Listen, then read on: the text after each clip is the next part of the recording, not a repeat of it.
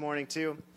Uh, my name's Chris. I'm one of the teaching pastors down here at Rimrock Downtown, um, and I've had the uh, privilege and honor to um, just walk through this series with you guys um, in First John. And uh, this morning we're actually just going to wrap this uh, this series up um, in preparation for Christmas and uh, and our Christmas Eve service, but. We're gonna uh, we're gonna wrap it up and, and and finish it off. So and bring it home. Okay. Um, so First John, uh, we've kind of titled this series "The Way." Okay, and uh, I kind of look at it as what is John doing here? He's trying to show us in what way uh, does he want us to live out our faith in what way does John want us to live out this walk and, and this relationship with Jesus? And I think through, through the, the, the letter and the book of John, uh, 1 John, we've seen that, uh, that John's given us about three kind of components, three, three ideas of how to live out this faith. One being walk in the light. Walk in the light. Number two, love God and love others. That's what it means to walk in the light to love God and love others. And number three, to be confident and secure in what we have. To be confident and secure in what we have. And this is what we're really going to dive into um, in this last passage as we look at the letter of First John. So if you have your Bibles, turn there uh, and read along with me, or else we have, uh, have it on the screen too. Um, but would you stand with me as I read this passage. And we're in 1 John chapter 5 verses 13 through 21. John says, "I write these things to you who believe in the name of the Son of God, that you may know that you have eternal life." And this is the confidence that we have toward him, that if we ask anything according to his will, he hears us. And if we know that he hears us in whatever we ask, we know that we have the requests that we have asked of him. If anyone sees his brother committing a sin not leading to death, he shall ask, and God will give him life to, to those who commit sins that do not lead to death. There is sin that leads to death. I do not say that one should pray for that. All wrongdoing is sin, but there is sin that does not lead to death. We know that everyone who has been born of God does not keep on sinning. But he who was born of God protects him, and the evil one does not touch him. We know that we are from God, and the whole world lies in the power of the evil one. And we know that the Son of God has come and has given us understanding, so that we may know him who is true. And we are in him who is true, in his Son, Jesus Christ. He is the true God and eternal life. Little children, keep yourselves from idols. You may be seated. Amen. So, the first question I want to ask as we jump into this passage that I think it's important to ask anytime you're reading scripture is who is John, the author, writing this to? Who is he addressing in this. And lucky for us in this passage, he's very plain and very clear in saying that I write these things to you who believe. To you who believe.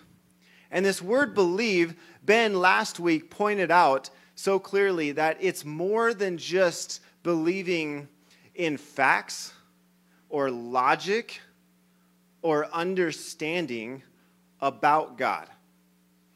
It's more than just believing about God, it's more than just doctrine and having the right doctrine or having the right theology. It's more than believing in those things because you can know a lot about someone without actually knowing them. I just recently got done uh, reading through or listening on audiobook through the book uh, Seven Men by Eric Metaxas, and he goes through seven men, uh, their little autobiographies George Washington, Dietrich Bonhoeffer, uh, Eric Liddell, all these men, I know a lot about them now, but I, I don't truly know them. So he's saying, know God, not just about. To those who know God. Karl Rahner, uh, a Jesuit priest, said this knowing God is more important than knowing about God. Simple. Knowing God is more important than knowing about God. So he's saying there's a depth to this believing, that I'm writing this to those who really believe. And he says, who believe in the name, in the name of the Son of God. And that's significant. Because you know that the, the most important, most meaningful, and most significant word in any language, no matter what language you speak, is your name, is someone's name. And I, have seen this firsthand. I'm sure if we think about it, we all have seen this firsthand. But I saw this firsthand at how significant a name was. And I work with high school kids, a lot of high school kids. And one day, about a little, under, a little less than a year ago, I was walking through Rapid City High School, and I met this kid named Mason.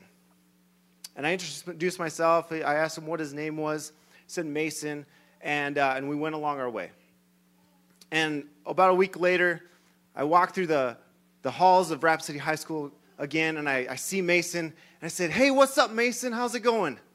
And he gives me the, so, you know, of course, right? And we go along and we, we start I, I keep saying hey mason and, and, and talking to him and we start uh, having this, this friendship and, and about a year goes by and this is not too long ago now where Mason and I, we're, we're hanging out, and he invites his friend, who I had met previously a little, like a week ago, before this, and her name was Hannah. And we were, we were hanging out, and I said, you know, he, he shows up with Hannah, and I said, hey, what's up, Hannah? And she says, whoa, you remembered my name. And Mason says, yeah, right, he remembered my name too when we first met. And I had no clue the significance of that. I had no clue how Mason felt about me even remembering his name. Because what's in a name? A name means relationship. That there is a relationship there. To know someone's name, to call them by name, is relationship. And John is writing to those who have said yes to a relationship. A relationship with Jesus, the Son of God. It's beyond knowing about Him, it's about knowing Him. John is calling us into this relationship. What makes up a relationship? A friendship. What does it look like to have a friendship with God, with Jesus? Well, it's like any other relationship, any other friendship that you would have, that you can have this with Jesus, the God of the universe. What is in a relationship? In knowing someone and being known by them. A few things that I would say you need in a relationship. And I would encourage you to take note of these and ask yourselves do I have this with Jesus? Number one, time. You need time with that person. You cannot have a relationship without spending time with that person. You'd be a fool to say that I have a friendship with someone who I never spend time with. So many people say that Jesus and their faith is the most important part of their lives, yet, if you ask them how much time intentionally they spend one on one with Jesus, it's not very much. Time, discovery, learning about one another, learning about who Jesus is, and, and, and learning about what he knows about you. Relationship is discovery and coming to know that more things about that person. honesty. This is a big one. Being honest with them. How many of us are honest with God? Are honest with Jesus? Or how many of us just smile and give the cheesy, canned, rote answers to God and tell him what he wants to hear from us? This is what I'm supposed to say to God, so I'm just going to give him what he wants to hear in my life, but never share what I'm really feeling inside. You see, God can take it though. God can take anything you offered him, and he wants your honesty. He wants the real you. He wants your real emotions, even if it's ugly. He wants honesty. Or how many of us just simply avoid talking to God because we don't want to be honest with Him or ourselves? Honesty is a huge part of a relationship. Listening. How many of us just listen to God? How many of us, when we pray, if we pray, would say, that they listen to God? Or when we pray, if we pray, who's doing most of the talking? You see, God wants to have a conversation with us. He wants to have a dialogue with us, but most of our prayers are a monologue of us just blabbering to God and never stopping to just listen. And here's my challenge for you this week five minutes. Take five minutes a day and just sit still and listen. Don't talk. Be with God and just listen. Which reminds me of my other one is silence. How many of us are just silent with God? One of the things I love most about my relationship with Sharon, my wife, is that we can just go to a coffee shop and just be with each other and not talk. And just be. We don't have any like expectations of what we're supposed to say or what we're supposed to do. We're just with each other. And I love that. How many, how many times can we just sit and just be with God with no expectation? You see, I, I think that most of the times when we're, we're spending time with God, we have this agenda or we have this this feeling that we need to do something or say something or experience something, but how about just be? How about change? A relationship requires change. Now, I don't think you can have a true, genuine relationship without change. Think of the, the most influential and impactful relationships that you've had in your life and how they've changed you for the better or for the worse, they change you. In verse 18, John says that we know that everyone who has been born of God, who has a relationship with God, does not keep on sinning. There is change in our life. A couple weeks ago, a few weeks ago, um, I shared a, a story about my life but when I realized and understood that there was a change going on in my life, that I wasn't the same person I was, I could not keep doing the same things because of this relationship I now had with Jesus. There's change in our life. And so John is calling us into this relationship. And why is he calling us into this relationship? And what is, what's his purpose in this passage to call us into relationship? To show us that relationship gives us the confidence to ask and to receive things from God. He says in verse 14 and 15, he says, This is the confidence that we have toward him, that if we ask anything according to his will, he hears us. And if we know that He hears us in whatever we ask, we know that we have the requests that we've asked of Him. Relationship gives us the confidence to come to Jesus and to ask Him the things of our heart. And knowing the heart and character of God, which only comes from relationship, gives us the freedom to come to Him, knowing that He's ready to receive. He's ready for us. I had a friend named Ted Johnson who recently passed away. And he was just known for If, if, if we called him up, he knew us, he knew our hearts. If we called him up, he'd answer this way The answer is yes. What do you need? because he knew us. And he, say, he would say, If you're calling, it's got to be good. The answer is yes. What do you need? Ted Johnson had the heart of Jesus to be ready to receive.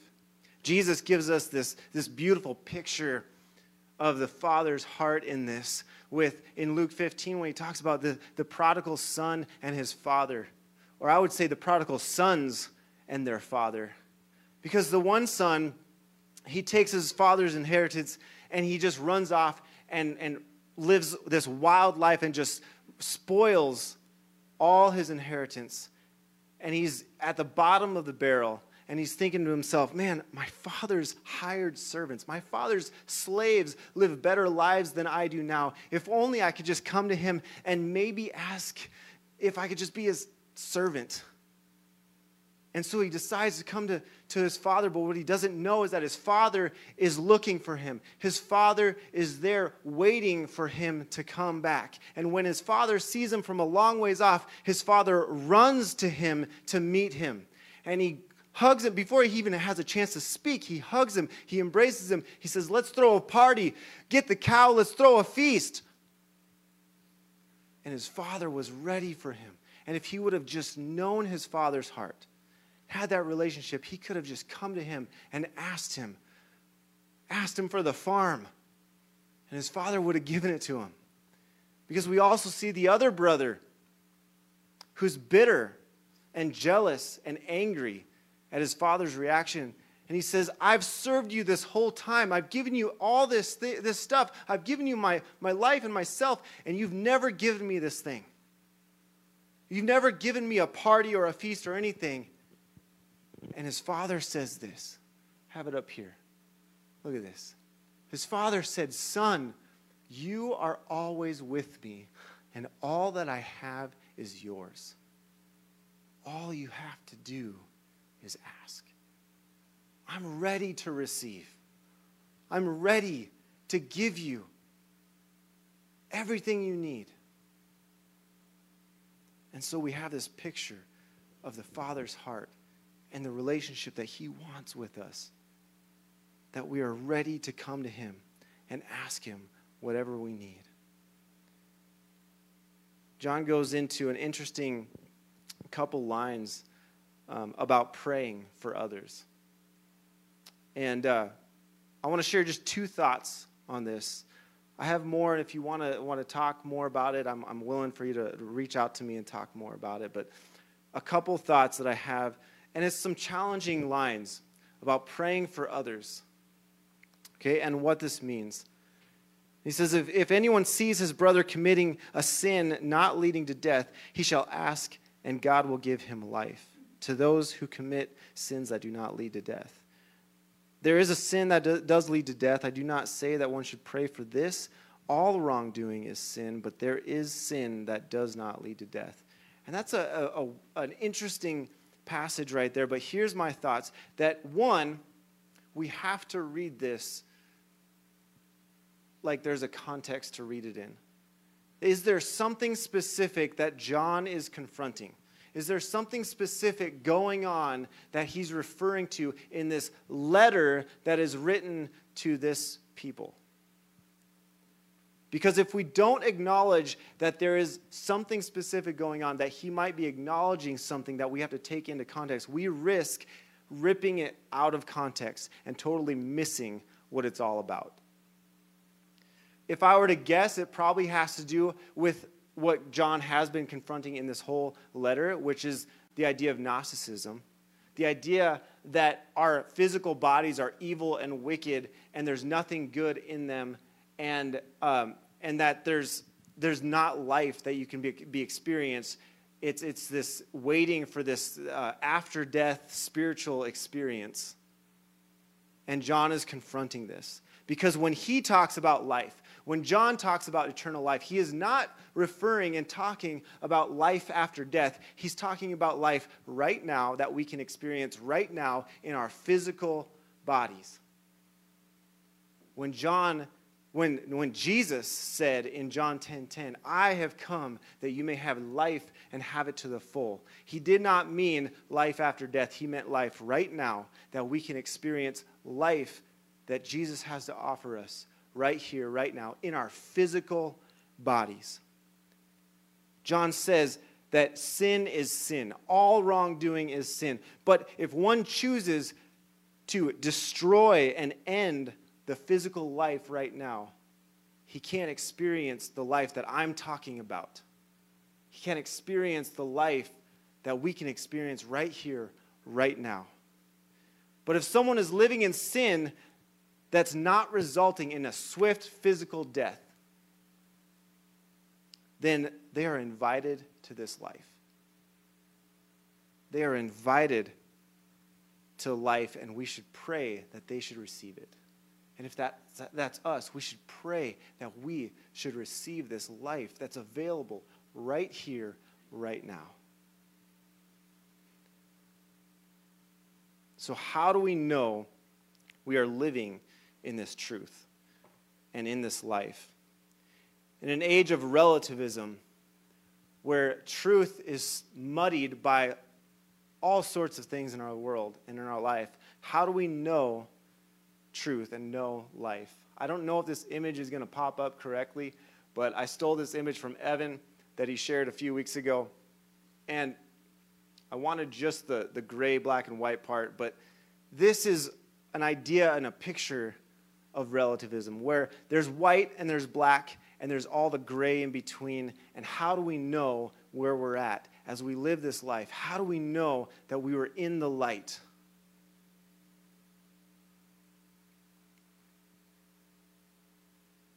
John says that God sent his son Jesus so that we can know, so that we may know the truth.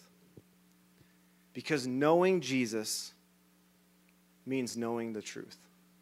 And knowing truth means knowing Jesus.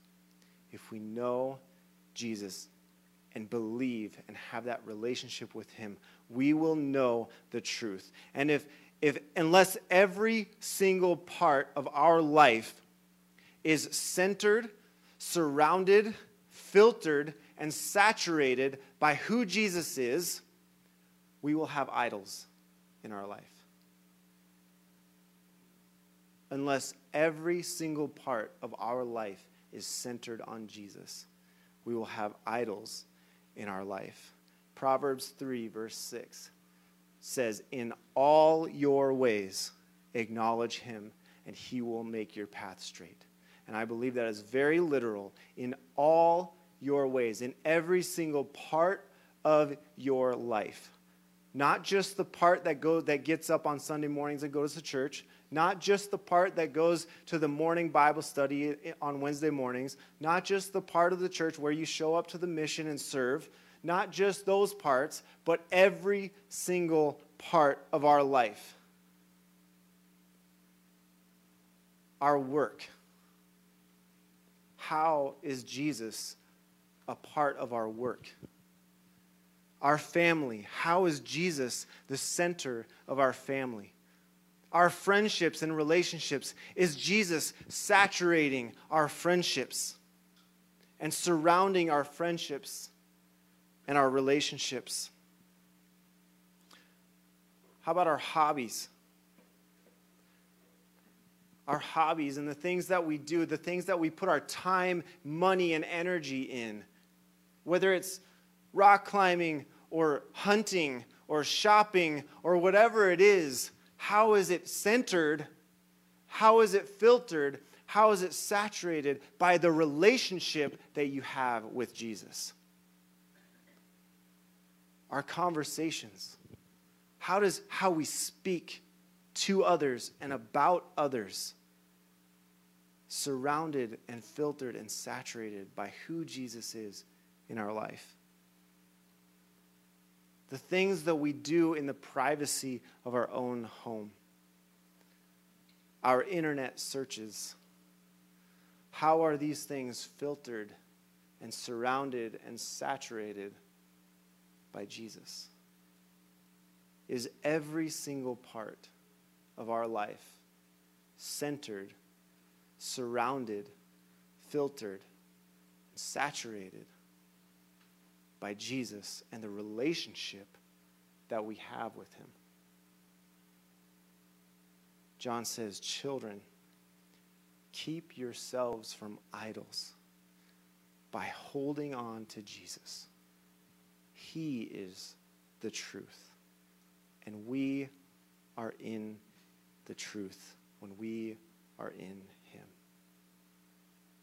Let's pray. Jesus, be the center of our lives. Be the thing that our mind goes to. Your word says, take every thought captive and make it obedient to you. Take every thought. Jesus, this week, may our thoughts, may our time, may our energy be poured into who you are and be flowing out of who you are in our lives. God, thank you for showing us, for sending us your Son, that we may have life right here, right now. Amen.